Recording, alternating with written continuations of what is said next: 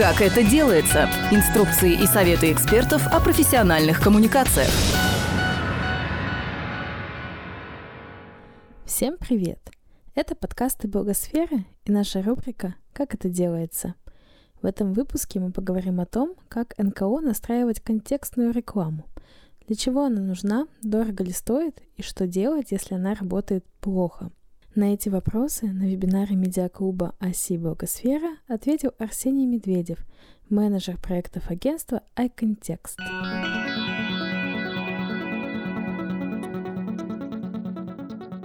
Что такое контекстная реклама? Я уверен на 100%, что каждый из вас уже с контекстной рекламой сталкивался, когда вы пробовали а, в поиске Яндекс или в поиске Google что-то найти, задать какой-то поисковый запрос – вы всегда видели над э, результатами поиска рекламные объявления и под результатами поиска. Но контекстная реклама поиском не ограничивается. Также, если вы что-то ищете, заходите на определенные сайты, чем-то интересуетесь, то наверняка вы замечали, что потом, где бы вы ни были, на каком э, сайте вы бы ни находились, вас, можно сказать, преследуют рекламные баннеры по той тематике, которой вы интересовались.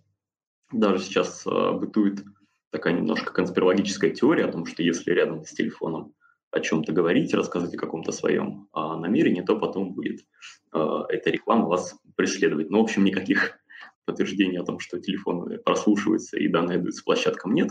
Впрочем, опровержения тоже нет. Итак, а, контекстная реклама – это реклама, которая показывается в контексте вашего поискового запроса, либо в контексте вашего интереса, который возникает в моменте времени. На каком этапе воронки спроса работает контекстная реклама? Каждый человек перед тем, как э, что-то купить или что-то заказать, или сделать какое-то действие, входит, можно сказать, несколько этапов. Первый этап – это когда есть потенциальный спрос, то есть человек напрямую делать, покупать, заказывать э, ничего не хочет, но потенциальный спрос уже сформирован. Тут как пример могу привести молодую маму, у которой есть ребенок, и а, у нее есть потенциальный спрос, например, в памперсах. Напрямую она может не идти в магазин, поисковый запрос э, никакой в поиске не вбивать, ничего не делать, но потенциальный запрос, а, потенциальный спрос э, памперсы уже имеется. На этапе потенциального спроса лучше всего работают инструменты медийные, в том числе видеореклама. Далее, когда потенциальный спрос уже превращается в какой-то сформированный, определенный, и человек начинает что-то искать или изучать материалы – это теплый спрос, и человек уже заинтересованный покупатель практически. На этом этапе подключаются рекламные каналы SMM, SEO, SEO, эти аббревиатуры еще позже расшифрую, email-маркетинг и SPA-сети. SMM – это у нас таргетированная реклама в социальных сетях, SEO – это, это как раз а, контекстная реклама, SEO – это поисковая оптимизация и размещение сайтов в органической выдаче Яндекса и Гугла. Email-маркетинг – это email-рассылки – и CPA-сети – это а, партнерские сетки, партнерские площадки, которые также размещают в себе рекламу. И на этапе продажи уже выступает какой-то либо сайт, либо приложение, где человек совершает свои финальные действия, совершает конверсию, либо покупку, либо заказ чего-либо. Собственно, контекст работает на этапе уже сформированного спроса, когда человек а, вбивает какой-то поисковый запрос в Яндекс или Google, либо обозначает свой интерес. В чем плюсы контекстной рекламы? В первую очередь это удобная модель оплаты. В контекстной рекламе делаете размещение контекстное, вы платите за клики, то есть за фактически совершенный переход на сайт. Отчетность. А, вы всегда в контекстном размещении видите а, наглядную статистику по вашим рекламным кампаниям, очень гибкую, в различных а, срезах, во всех срезах, которые вас интересуют. И у вас есть возможность эти срезы сравнивать, проводить аналитику и дальнейшую оптимизацию компании. Например, можно посмотреть, сколько по контекстной рекламе на ваш сайт перешло мужчин, женщин, какого они были возраста, какой у них был уровень дохода, из каких городов эти люди, чем они интересуются, чем они увлекаются. Исходя из этих данных, можно проводить а, оптимизацию компании и выявлять наиболее эффективные для вашей задачи аудиторные сегменты. Собственно, про аудиторные сегменты. Контекстную рекламу можно показывать только вашей целевой аудитории, и инструменты контекстной рекламы позволяют настраивать аудиторные сегменты достаточно точно. То есть вы можете очень четко попадать тех людей, которые именно вас интересуют. Например, вы можете рекламироваться только на студентов, только города Ростова-на-Дону и только по четвергам. Контекстная реклама – это достаточно быстрый инструмент по сравнению с медийной рекламой, например, и органической выдачей. А, чтобы запустить контекстную рекламу, понадобится примерно неделя на настройку, и в течение дня можно ее запустить. В отличие от медийной рекламы, где достаточно много времени уходит на подготовку креатива. Также, если вам потребуется в рекламном объявлении какую-то информацию быстро актуализировать, либо изменить, это все делается достаточно быстро, вы вносите изменения в рекламное объявление, и через 30-40 минут на всех площадках уже информация будет обновленная. Также, как уже говорил ранее, при размещении контекстной рекламы у вас будет огромное количество всевозможных данных во всевозможных средствах для анализа и эффективной оптимизации рекламных кампаний. На каких площадках можно размещать такую рекламу? Здесь все просто, их две. Это Яндекс и Google. У Яндекса исторически примерно 40 40-41%, у Google примерно 60%. То есть Яндексом пользуется примерно 40% аудитории, Google пользуется примерно 60% аудитории. И это, кстати, ответ на вопрос, с какой рекламной площадкой работать для размещения контекста, с Яндексом или с Google. С обеими.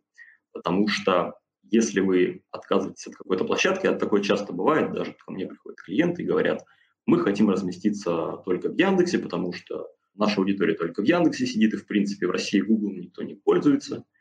Или же наоборот, хотим размещаться только в Гугле, потому что Google там более высокотехнологичный, там есть автостратегии. Когда вы выбираете одну из площадок, вы автоматически говорите «до свидания» половине вашей аудитории, потому что аудитории Яндекса и Гугла не всегда пересекаются. Также есть э, небольшой кусочек, который составляет порядка 2%. Это Mail, Rambler, Yahoo и другие поисковые системы.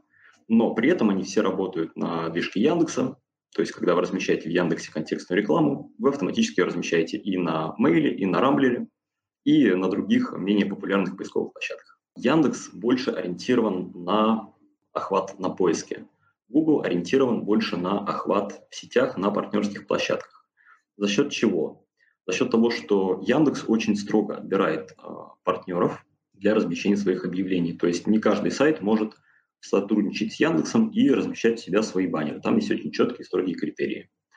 Google берет а, в свою партнерскую сеть практически всех.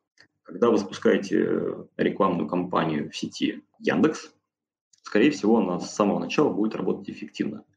Когда вы запускаете рекламную кампанию на партнерских сетях а, Google, там придется потратить какое-то время, чтобы отсеять мусорные площадки, некачественные площадки, но в то же время там будет охват намного больше, чем в Яндексе. Также Яндекс исторически больше ориентирован на десктопное размещение, то есть на размещение на компьютерных версиях сайтов и площадок, а Google – это больше мобильная платформа. Что касается ретаргетинга. А, ретаргетинг – это инструмент, когда мы возвращаем пользователя к себе на сайт и показываем рекламу тем людям, которые у нас на сайте уже были. Для Яндекса ретаргетинг – это сравнительно новый инструмент. Яндекс с ним начал работать недавно. Google Ads, он был с самого начала, и Google предлагает больше функционал по настройке ретаргетинга. Так, и наибольшее значение при определении места выдачи в Яндексе уделяется ставке и CTR. То есть Яндекс ранжирует объявления в поисковой выдаче по ставке, которая назначается, и по коэффициенту кликабельности. У Гугла сложная форма бидинга, которую даже я до конца не знаю. Там учитывается огромное количество параметров, включая сайт, на который будет вести рекламное объявление. Что такое сетевые кампании? Это рекламные кампании не только в социальных сетях, но в том числе. Сетевые кампании – это размещение объявлений на всех сайтах, которые входят в сеть Яндекса и в сеть Гугла, то есть партнерские сети, поэтому компании называются сетевыми. Но это не только социальная сеть. Это, например, Авито. Авито входит а, в рекламную сеть Яндекс Директ, и объявление, которое вы создадите в Яндекс Директ, будет показываться в том числе на Авито, в том числе на, на Ленте.ру и еще на огромном-огромном-огромном количестве сайтов, больше 10 тысяч. Чем отличается контекстная реклама в поиске и в сети? Когда мы размещаем контекстную рекламу на поиске, мы уже работаем с э, горячим, сформированным спросом и показываем рекламу тому человеку, который заинтересован каком-то продукте, либо товаре, либо услуге в этом настоящий текущий момент времени. Когда мы работаем с э, сетью, мы можем коммуницировать с человеком, который напрямую э, в нашей компании, либо в услуге, либо в товаре не заинтересован, он потенциально входит в целевую аудиторию. Поисковое размещение, как правило, решает задачу а, привлечения конверсий, а под конверсией понимается совершение на сайте какого-либо целевого действия. Это может быть покупка, это может быть заказ, это может быть оформление заявки на участие в мероприятии, это может быть оформление заявки на участие в каком-либо волонтерском проекте, то есть любое целевое действие, на которое вы хотите замотивировать пользователя. Сетевое размещение также решает задачу с привлечением конверсии, но помимо этого дает возможность проводить э, коммуникацию на широкую аудиторию и формировать пользовательский интерес в процессе размещения, потому что часто бывает такое, что человек в чем-то нуждается, он в чем-то заинтересован, но он еще не знает, что такая штука, там, товар, услуга вообще в принципе есть и существует. Например, пять лет назад никто не знал про существование каршеринга. Соответственно, в поиск э, запрос каршеринг никто не вбивал. Но, тем не менее, такая потребность у многих была. И здесь как раз поможет сетевое размещение. На поиске рекламироваться бесполезно, а ключевой запрос никто не вбивает, но целевая аудитория большая, она заинтересованная, и с этими людьми можно работать, можно коммуницировать. В процессе размещения рекламы в сетях пользовательский интерес на поиске может сформироваться, и люди начнут вбивать поисковые запросы, связанные с определенной тематикой. Что касается стоимости, а, поскольку поиск работает на более горячую, более заинтересованную аудиторию, стоимость клика на поиске будет всегда выше, чем в сети, и очень сильно зависит от сферы и от конкуренции. В сетях исторически стоимость клика ниже, чем на поиске. Что касается емкости, то есть объема аудитории, на поиске она очень сильно зависит от э, интереса аудитории к тематике. В сетевых компаниях она будет у вас стабильно высокая, потому что сетевую рекламную кампанию можно показывать практически каждому человеку. Какие задачи может решать НКО с помощью контекстной рекламы? По сути, любая задача, где вам потребуется либо сделать коммуникацию с определенной аудиторией, либо привлечь людей на совершение какого-то действия. Например, если у вас есть волонтерские проекты, вам необходимо на этот проект нанять волонтеров, то это можно сделать с помощью контекста рекламы. Формулу успеха контекстного размещения я условно разделяю на две составляющие. Это кому мы коммуницируем и что мы коммуницируем. То есть какая аудитория и что мы ей сообщаем. Какие бывают запросы у аудитории и как их использовать для рекламы? Если говорить про рекламную кампанию на поиске, то есть на поиске Яндекса Google, то здесь можно все типы запросов, которые люди совершают, все аудитории, разделить на четыре смысловые группы. Это брендовые запросы, общие запросы, конкурентные запросы и околотематические запросы. Именно так я рекомендую выстраивать структуру рекламной кампании. Брендовые запросы – это запросы, которые связаны непосредственно с вашим брендом, либо непосредственно с вашим мероприятием. На примере Сбербанка страхования – это брендовый запрос, потому что содержится бренд Сбербанк. Как правило, это наиболее дешевые запросы, у них э, емкость зависит от известности бренда, и емкости по брендовым запросам может не быть вообще, если ваш бренд только недавно вышел. Но при этом аудитория наиболее лояльна к вам, потому что человек ищет э, что-то связанное непосредственно с вами. И у таких запросов конверсия в целевое действие самая большая. Общие запросы – это запросы, не связанные напрямую с вашей компанией, но при этом связанные э, либо с товаром, либо с а, услугой, либо с вашей сферой. А, в случае со Сбербанк страхования общим запросом будет страхование ипотеки. Напрямую а, бренд Сбербанк в запросе поисковом не содержится, но при этом содержится некий продукт. Как правило, у общих запросов стоимость клика средняя относительно брендовых, конкурентных и около тематических, но также зависит от конкретной сферы. Есть смысл в брендовом запросе, если бренд и так на первом месте в органической выдаче? Да, потому что у вас есть конкурент. Как раз третий блок – это конкурентные запросы. Это запросы, связанные непосредственно с вашими конкурентами, например, ВТБ страхование. Это наиболее дорогие запросы, и емкость у них зависит от известности брендов конкурентов. А почему есть смысл размещаться по бренду, если вы и так на первом месте в органической выдаче? Потому что, скорее всего, по вам, по вашему бренду будут размещаться конкуренты. И выкупая собственный брендовый трафик, вы, во-первых, привлекаете наиболее лояльную аудиторию, раз, а во-вторых, вы защищаете свои позиции от конкурентов. Плюс, когда вы размещаетесь по брендовым запросам, вы можете человека направлять на определенную страницу, то есть управлять путем пользователя, управлять его вниманием. К примеру, если вы проводите какую-то промо-акцию или мероприятие, то если человек вбивает запрос, связанный с названием вашей организации, он может перейти на, люб... на ваш главный сайт, на внутреннюю страницу вашего сайта. А в случае с контекстной рекламой вы можете направить его именно на ту страницу, которую посчитаете нужной. Э, названием конкурентов размещаться можно, это законом не запрещено.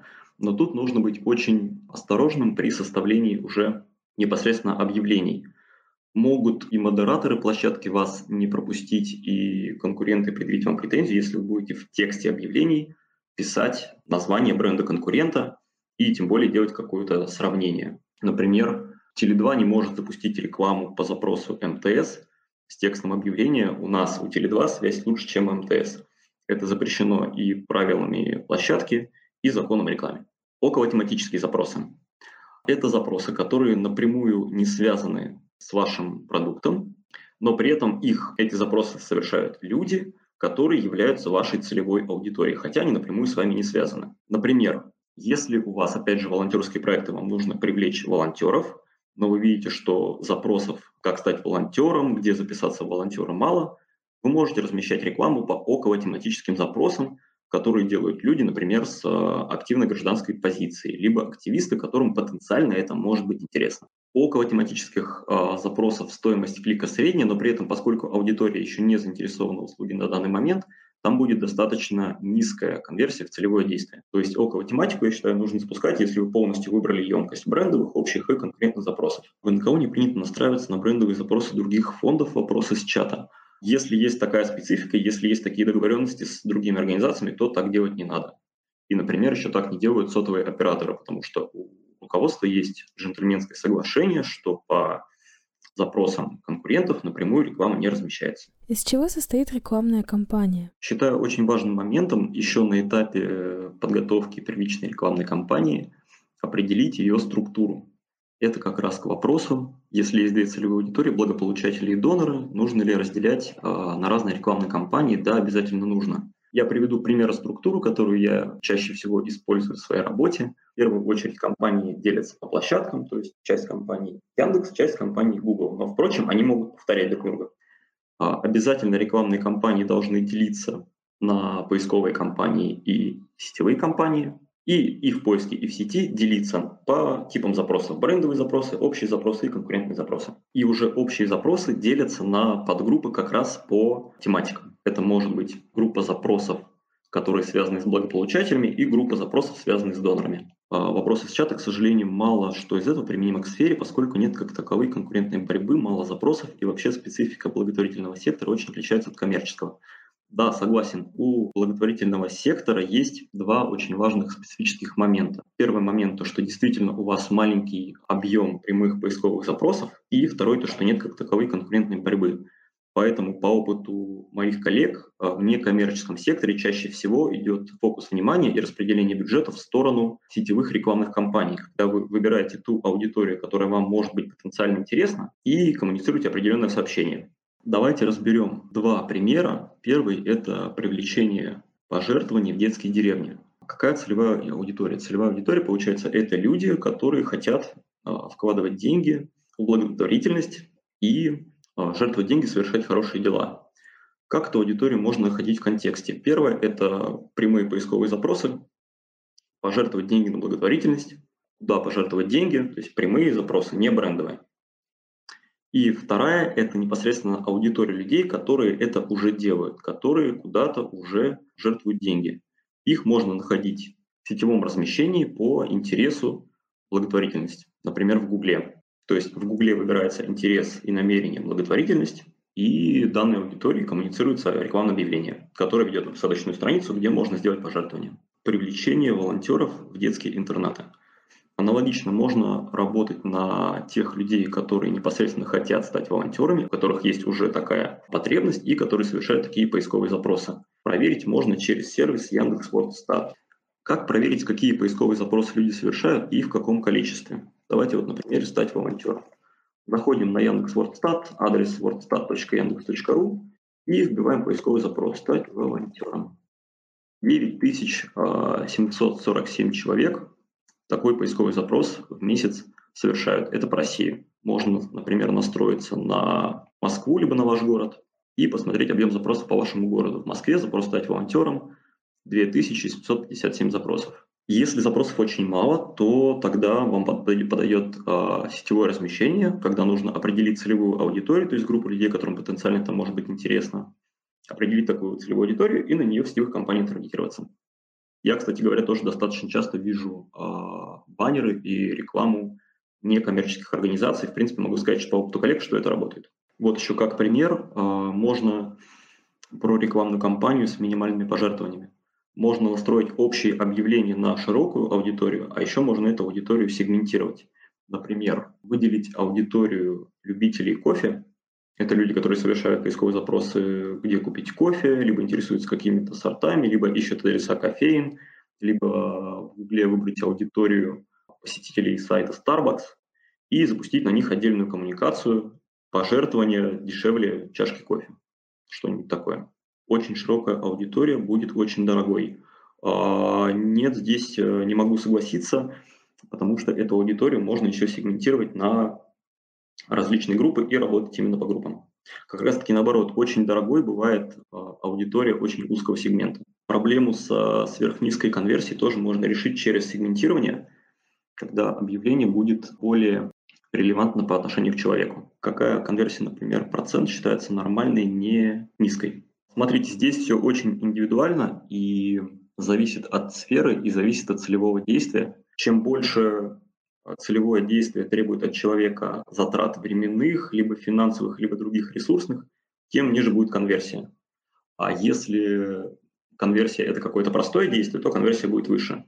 Например, конверсия в репост, если у вас, например, на посадочной странице есть призыв к действию «помогите нам распространить информацию, сделайте репост в соцсетях», то там конверсия будет выше, чем к призыву «сделайте пожертвование», потому что нажать на кнопку «репост» проще, чем достать карточку и потратить деньги. Насколько оправдано использование аудиторий сторонних сервисов? Был эксперимент с э, аудиториями Flockter, эксперимент был успешен, могу сказать, что использование аудиторий других сервисов оправдано, но тут опять же индивидуально, и я бы провел все-таки небольшое тестирование перед тем, как эту гипотезу считать эффективной или неэффективной. Всегда, кстати говоря, если вы в чем-то сомневаетесь, если вы сомневаетесь, работает что-то или не работает, то можно провести небольшой тест с абсолютно небольшим бюджетом, замерить результаты и посмотреть, стоит ли эту историю масштабировать. И вернусь к вопросу конверсии. Я считаю за бенчмарк а, коэффициент конверсии 1%. То есть на 1% можно ориентироваться. Если а, коэффициент конверсии выше 1%, это хорошо, если меньше, это плохо, но, опять же, очень все индивидуально и зависит от тематики, и зависит от типа целевого действия. Итак, давайте вернемся к нашей структуре. Вот как раз для а, понимания того, с какими инструментами работать, где размещать рекламу, по каким запросам что коммуницировать, нужно на старте рекламную кампанию структурировать. Если вы понимаете, что у вас нет брендовых запросов, бренд, соответственно, мы не берем. Если вы понимаете уже, что поисковое размещение будет слишком дорогим, потому что по всем вашим запросам рекламируются частные клиники, поисковое размещение можно, соответственно, тоже не брать и остановиться на сетевой компании. А сетевую компанию структурировать и разделить на сегмент аудитории. Что такое ключевой вопрос и как его составить? На поиске очень большую долю успеха определяет правильный подбор ключевых запросов. Тут нужно понимать, что ключевой запрос – это не поисковый запрос, два совершенно разных понятия. Ключевой запрос – это запрос, который содержится в рекламной кампании и который вызывает показ объявления, то есть является определенным триггером. А поисковый запрос – это запрос, который вводит пользователь непосредственно в поисковую строку. Например, по ключевому запросу «купить машину» в компании будет показано объявление по, по запросу пользователя «купил машину». По ключевому запросу «заказ уборки» будет показано объявление, если пользователь ввел поисковый запрос «уборка на заказ в Москве». И по ключевому запросу «Как постричь собаку» будет также показано объявление а, по поисковому запросу «Как собака постригивает побрива хозяина». Важно учитывать, а, как система интерпретирует, как она понимает наши ключевые запросы. Что для системы является одинаковым? Это порядок слов. А, ключевые запросы «купить цветы» и «цветы купить» воспринимаются системой как один и тот же ключевой запрос. Склонение спряжения, купить цветов, это тоже считается как один запрос. Купить э, цветок, купить цветы, купила цветы, это все один ключевой запрос, купить цветы. То есть для системы это все одинаковое. Что система воспринимает по-разному? Части речи, например, купить цветы и покупка цветов – это разные запросы для системы. И однокоренные слова купить цветочек, купить цветок – это также разные запросы. Есть такие замечательные вещи, которые называются оператор, которые позволяют запросы уточнять и позволяют э, не показывать объявления, как мы видели в примере, как собака постригла хозяина. Операторы бывают следующие. Минус слова, точное соответствие, закрепление слова формы и закрепление последовательности слов во фразе. Как это работает? Если мы в семантическом ядре в рекламной кампании а, добавляем некий ключевой запрос, например, купить цветы, и после него добавляем минус слова, то объявление не будет показано по запросу, где минус слово будет содержаться. Вот, например, если мы добавим к фразе «купить цветы» минус слово «горшок», то объявление не будет показано по поисковому запросу «купить горшок для цветов», что нам как раз не нужно. Если мы добавим минус слово «Подольск», то объявление не будет показано по поисковому запросу «купить цветы в Подольске». Как можно понять, какие минус слова добавлять? Ну, в первую очередь есть э, готовый список минус слов. Там уже очень большой набор слов, которые гарантированно являются мусорными. Например, минус реферат, минус порно, минус секс и так далее. То есть те слова, которые вам 100% не нужны. Далее, когда мы собираем семантическое ядро, заходите всегда в Яндекс WordStat, вбивайте запросы и смотрите, по каким поисковым фразам ваше объявление будет показано. Например, вы продаете тортики Наполеон. Ну, Наполеон это же не только тортики, это еще и коньяк. Ну и, собственно, император, по которому могут искать э, темы для рефератов. Вбиваем ключ Наполеон и смотрим, по каким поисковым фразам э, будет показано объявление. Вот эти запросы называются вложенными. И если среди них вы найдете какой-то запрос, который для вас не целевой, Наполеон фото, то ключевой фразе стоит добавить минус. Минус фото. Все, по такому запросу объявление показано уже не будет. Как настроить таргетинг в сетевых компаниях? Если говорить как раз про сетевые компании, а это наиболее актуально как раз для некоммерческих организаций, на что можно таргетироваться в сетях. Можно таргетироваться по ключевым словам, то есть э, баннер, сетевое объявление будет показано человеку, который на короткой дистанции вбивал какое-то ключевое слово в поисковик. Как раз если человек вбивает Яндекс Поиск слово благотворительность, то ему можно показывать далее объявления в сетях. По пользовательским интересам площадки умеют самостоятельно с помощью своих алгоритмов, которые работают, кстати говоря, достаточно неплохо. Например, у Яндекса это алгоритм крипта. Определять интересы пользователя, а, чем человек интересуется на длинной дистанции, например, какие у него хобби, интересы, жизненная позиция, увлечения на длинной дистанции, так и на короткой дистанции, то есть чем интересуется человек в данный момент времени там, на дистанции 1, 3, 5 дней. По таким интересам тоже можно таргетироваться, и на площадке есть довольно большой список уже как бы предустановленных определенных интересов. В сетях можно таргетироваться по посетителям определенных сайтов. Приводили пример с э, редким генетическим заболеванием. Можно давать рекламу в сетях по посетителям сайтов, на которых как раз э, содержится информация про это заболевание. Сбор средств различной благотворительности. А, можно таргетироваться по посетителям сайтов, которые посещали сайты других популярных благотворительных организаций. В принципе, это ваша самая-самая целевая аудитория. А, как это сделать? Сделать достаточно просто. В интерфейсе, в настройках таргетинга выбрать как раз посетителей определенных сайтов и вбить прямо адреса сайтов, которые вас интересуют. Сегменты аудитории по базам или полигонам. Вот тут интересно, здесь можно выстраивать какие-то очень тонкие, очень точные сегменты аудитории, например, по посетителям определенного места. Если вы проводите какое-то мероприятие в парке Горького, то вы можете таргетироваться по людям, которые часто в парке Горького бывают. Это делается через сервис Яндекс Аудитории. Нужно выбрать инструмент, который называется Полигон, откроется Яндекс карты, и на Яндекс картах прямо очертить территорию парка Горького. Яндекс определит людей по мобильным устройствам, которые в парке Горького бывают часто, и ваша реклама будет показываться этим пользователям. Также можно таргетироваться по базам номеров телефонов и базам e-mail. Если у вас, например, есть такие базы, их можно загрузить на площадку, опять же, через сервис Яндекс Аудитории в захешированном виде, зашифрованном, и реклама будет показываться людям, которые в эти базы входят, чьи e-mail и чьи номера телефонов уже есть в базе.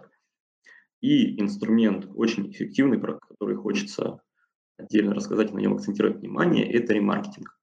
Ремаркетинг позволяет показывать рекламу тем людям, которые у вас на сайте уже были. Это очень а, эффективный инструмент, потому что часто, когда человек что-то ищет, он не сразу принимает решение либо о покупке, либо о заказе, либо об участии в каком-то мероприятии.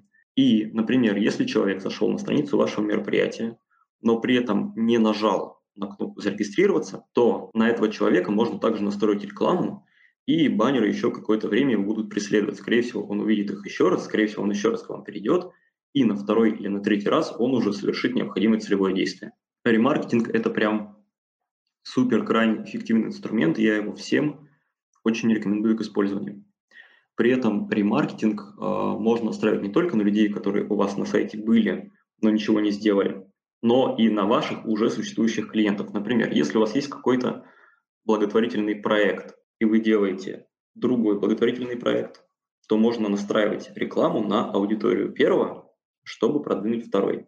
Так, про ремаркетинг. В Яндекс это делается либо через Яндекс аудитории, либо через Яндекс Метрику. В Google это делается следующим образом. Настраивается в Google Analytics, в аналитической системе сегмент ремаркетинга, который собирает людей, которые на вашем сайте были. И далее уже в интерфейсе Google рекламы определяется как таргетинг вот этот сегмент аудитории.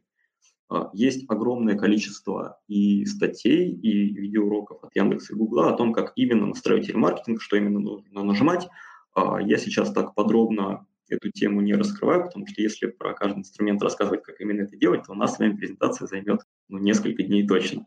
Поэтому я сейчас озвучу какие-то базовые механики, но дальше в интернете абсолютно свободно найдете информацию о том, как именно это нужно сделать. Про ремаркетинг. Очень эффективно также а, работать с вашей уже существующей базой пользователей, чтобы привлечь их к какому-то новому направлению. Можно собирать пользователей, которые заходили только на определенную страницу. Например, если у вас благотворительный проект. Каждый сбор средств на каждое направление имеет свою страницу. Можно собирать людей, которые были на одной странице, но не были на других. И вот на них давать объявления, где посадочные страницы будут другие страницы. Как сделать тексты контекстной рекламы привлекательными? Первую очередь делайте акцент на своих преимуществах. А, старайтесь повторить текст запроса, это желательно, но не обязательно.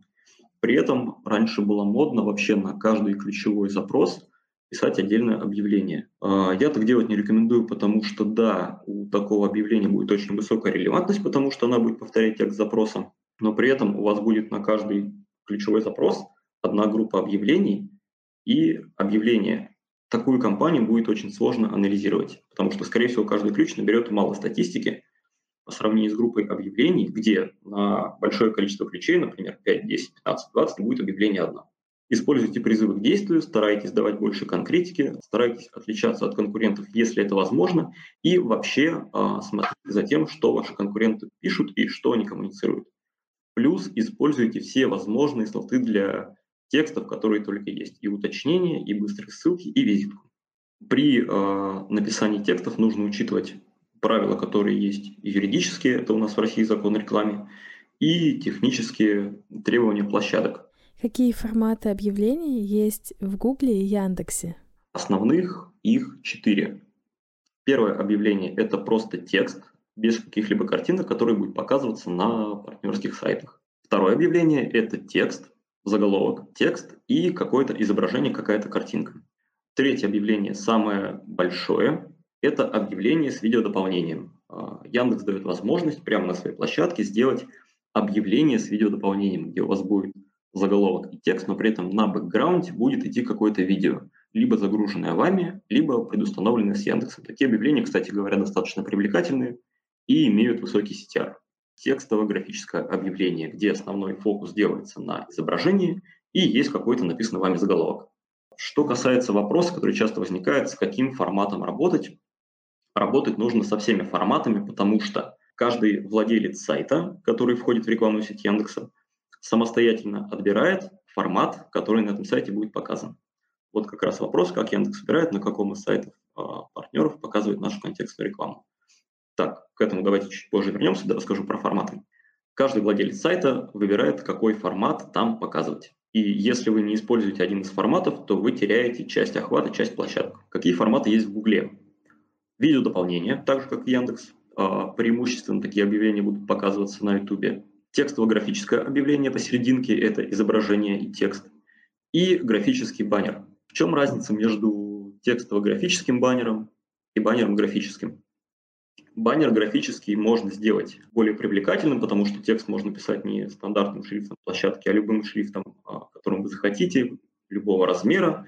То есть графическое объявление можно сделать именно таким, каким вы хотите увидеть. Текстово-графические объявления плюс-минус стандартизированы. У текстово-графических объявлений есть один большой существенный плюс. Они гибко и быстро изменяемые. То То есть, чтобы скорректировать текстово-графическое объявление, вам достаточно просто зайти на площадку и в интерфейсе поменять текст, вам не нужно баннер перерисовывать. По опыту могу сказать, что у графических баннеров клик стоит дешевле, но за счет того, что охват идет шире, там аудитория с графических баннеров приходит менее качественная. И еще один важный нюанс про сеть Google. Сеть Google – это преимущественно мобильная площадка, и они очень любят показывать рекламу в своих мобильных приложениях. Когда вы заходите в какое-то мобильное приложение и видите рекламу. Такой формат бывает эффективным крайне редко. У него огромный, просто огромный, преогромный охват, но эффективность, как правило, низкая. Поэтому, если у вас цель рекламной кампании не широкий охват, а совершение каких-либо целевых действий, то я рекомендую мобильные приложения в настройках места размещения вообще отключить полностью. Как Яндекс выбирает, на каком из сайтов партнеров показывать нашу контекстную рекламу? Хороший вопрос по двум критериям. Критерий первый – это по пользователю, по его интересу.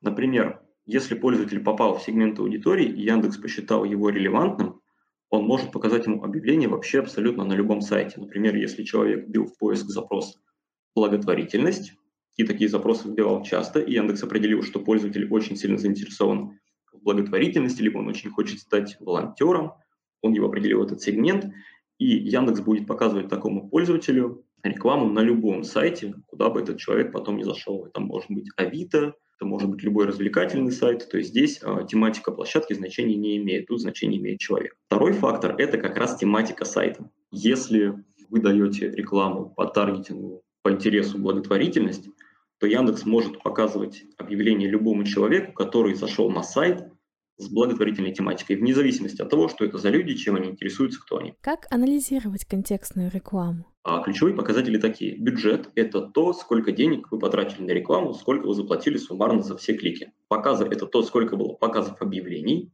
Клики – это сколько вы получили фактически переходов на сайт. CPC-аббревиатура – это стоимость за каждый клик, считается по формуле весь ваш бюджет, разделить на все ваши клики. CTR – это отношение кликов к показам. Тут прошу прощения, ошибка в формуле. Считается он по формуле клики разделить на показы и умножить на 100%. Так вы поймете, какое количество людей перешли на по рекламному объявлению относительно всех людей, которые это рекламное объявление видели. Конверсии, заявки, лиды – это ваши целевые действия, которые вы настроите в Яндекс Метрике или в Google Analytics. Это может быть любое целевое действие. Заявка на участие в мероприятии, совершенная транзакция, перевод денег в благотворительный фонд, заполнение формы заполнение, например, анкеты на волонтерство, то есть это любое действие, которое вы считаете целевым. CR или коэффициент конверсии – это отношение конверсии к кликам, выражается в процентах, считается по формуле все конверсии, разделить на все клики и умножить на 100%. А CPA или CPL – это стоимость целевого действия. Это то, сколько вы заплатили фактически за каждую совершенную конверсию. Считается по формуле весь бюджет делить на все конверсии. Что делать, если показатели не устраивают? Если мало показов, что можно сделать? Можно расширить семантическое ядро и увеличить ставки. Итак, если показов мало, скорее всего, мы добавили в ключевые запросы те слова, которые никто не ищет. В сетке обычно такого не бывает, бывает в поиске. Нужно семантическое ядро расширить, увеличить и добавить дополнительные ключевые слова. Может быть такое, что у вас семантическое ядро собрано хорошо, но при этом назначены слишком низкие ставки, конкуренты вас перебивают, и ваше объявление не показывается. В этом случае ставки нужно увеличить. Если у вас слишком э, высокий CPC, он существенно выше от тех значений, которые вы планировали. Что нужно сделать? Нужно отключить э, дорогие ключевые фразы в таргетинге. Это можно посмотреть в статистике, можно посмотреть в рекламном, в рекламном кабинете статистику по ключевым словам таргетингом, посмотреть стоимость клика и самые дорогие отключить. Плюс можно повысить привлекательность объявления, либо снизить ставки. Как повысить привлекательность объявления? Скорректировать тексты, либо большую широкую аудиторию сегментировать, как мы приводили пример с кофе, и для каждого сегмента аудитории написать более релевантные тексты. Если у вас низкий CTR, то есть показов много, кликов мало, можно протестировать на поиске разные варианты текстов и посмотреть, какой вариант работает лучше, его и оставить обязательно, вот я прям рекомендую с самого начала это делать, добавить все возможные дополнения к объявлению, то есть все быстрые ссылки, все уточнения, номер телефона, визитка, а, по той простой причине, что у вас само объявление в поисковой выдаче будет занимать больше места. и человек обратит на него, скорее всего, больше внимания, чем на объявление конкурентов, которое идет в одну-две строки. Если конверсий мало, но тут мы говорим о том, что их мало именно в абсолютном значении. У вас нормальный коэффициент конверсии, у вас а, адекватная стоимость заявки, но в абсолютных значениях их мало. А, в этом случае нужно увеличить объем дневного бюджета и, как следствие, увеличить объем трафика. Если вы выкупили полностью всю семантику, например, если у вас а, узкая семантическая дробь, по которому мало показов, и вот эти все показы вы выбрали, то есть смысл подключить обязательно сетевое размещение, а объем семантики на поиске расширить, например, около тематическими запросами. Если у вас а, низкий коэффициент конверсии, если на сайт приходит много людей, но мало кто из них совершает целевое действие. А, первое, что можно сделать, можно сузить аудиторию.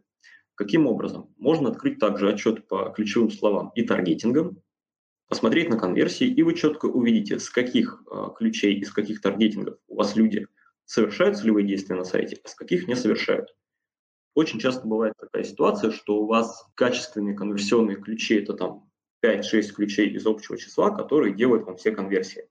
А остальные ключи, на которые тратится больше денег и которые приводят больше трафика, в данном случае неэффективны. Их, их есть смысл просто отключить. Но также очень важно обращать внимание на вашу посадочную страницу, куда приземляется трафик. Потому что низкая конверсия может быть по двум причинам. Либо некачественно, нерелевантно подобрана целевая аудитория, либо аудитория подобрана правильно, но есть проблемы с посадочной страницей. Например, она долго грузится, или на ней недостаточно информации, или она мало привлекательная, или люди не понимают, что и как им нужно сделать.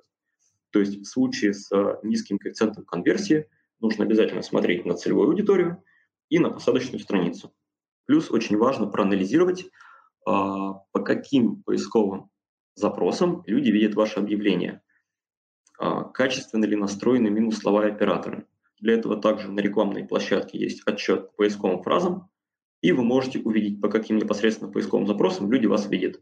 Скорее всего, вы увидите а, запросы, которые к вам не относятся, и эти запросы нужно убирать минус словами. И если у вас высокий CPA или высокий CPL, то есть высокая стоимость заявки, нужно снизить ставки по тем ключам, которые не приносят конверсии, одновременно с этим повышается CR, и стараться а, поднять ставки по тем ключам и таргетингам, которые вам конверсии приносят. Как работает аукцион на Яндексе? Аукцион на Яндексе – это аукцион второй цены. Как он работает? У нас есть пять мест в рекламной выдаче, спецразмещении, то есть над результатами поиска. И есть пять компаний, которые размещаются по одному и тому же запросу. Каждая компания для каждой ключевой фразы назначает определенную ставку, то есть сколько а, компания готова платить за каждый клик. У нас одна компания поставила ставку 20, вторая компания поставила ставку 40, третья ставку 80 и первая ставку 100. И у нас а, объявление ранжируется именно в таком порядке, по ставке. Плюс еще имеет значение CTR. Но при этом списываемая цена клика, она меньше ставки. Если первая компания задала ставку 100, то за клик по объявлению они не заплатят 100 рублей, они заплатят 80, потому что 80 рублей – это ставка второй компании. У второй компании клик будет стоить 40 рублей, потому что 40 рублей – это ставка третьей компании. То есть получается у нас идет аукцион, но аукцион не первой цены, а аукцион второй цены. И это важно при назначении ставок, потому что всегда стоимость, которую вы заплатите за клик, она будет ниже той стоимости, которую вы указали в ставке. Соответственно, вот исходя из этого, можно, опять же, планировать, а, какие ставки назначать. Если на этапе планирования вы увидели, что а, вы можете тратить не больше 6 рублей за клик, значит, ставку вы назначаете не 6 рублей, а рублей 12, и у вас примерно, ну, 8-12, и у вас примерно как раз списываемая стоимость клика будет в районе 6 рублей, но при этом вы выиграете конкурентов, которые поставят ровно 6 рублей, потому что у вас ставка выше. Какой бюджет нужен для контекстной рекламы? Смотрите, технически минимальный бюджет для контекстной рекламы – это 3000 рублей. Но фактически нужно планировать бюджет, исходя из того, что вам нужно получить хотя бы, как я говорил, 500-1000 кликов для какого-то более-менее объективного анализа. Если мы говорим про рекламу в сетях, я думаю, что в сфере НКО клик будет обходиться примерно 5 рублей. Я думаю, что с 5000 можно начинать. То есть за 5000 рублей вы получите примерно 1000 кликов, и этих данных будет достаточно для анализа. Конечно, это не единственный канал, который можно использовать. Он работает хорошо и особенно эффективно в связке с остальными каналами, когда у вас есть некая такая омниканальная модель продвижения, когда вы не только даете рекламу в контексте, но и ведете, например, блог, который есть в органической выдаче, и размещаете публикации в соцсетях, то есть тоже органически и бесплатно эту всю историю распространяете, вы повышаете узнаваемость бренда раз, узнаваемость проекта два, и вы как раз создаете вот этот пользовательский интерес, создаете пользователей, которые позже будут вбивать поисковые запросы, там, как пожертвовать деньги в благосферу. И вот именно эти запросы наименее дешевые и наиболее конверсионные. Ну и плюс, да, конечно, а, контекст для НКО – это всегда игра на длинной дистанции. Если тоже говорить про сетевое размещение, очень сложно поменять для людей а, модель сознания. Вот мы разбирали пример с кофе, что коммуницировать людям, которые пьют кофе, что лучше там отказаться от одной чашки в неделю, но деньги пожертвовать на благотворительность. Далеко не каждый человек примет это решение при первом контакте с вами, при первой коммуникации. Возможно, с этим сегментом придется работать на длинной дистанции. На сегодня все. Спасибо, что были с нами. Слушайте наши подкасты на SoundCloud, в iTunes, Google подкастах, Яндекс Яндекс.Музыке и других подкаст-платформах. Берегите себя и до встречи в следующих выпусках. thank you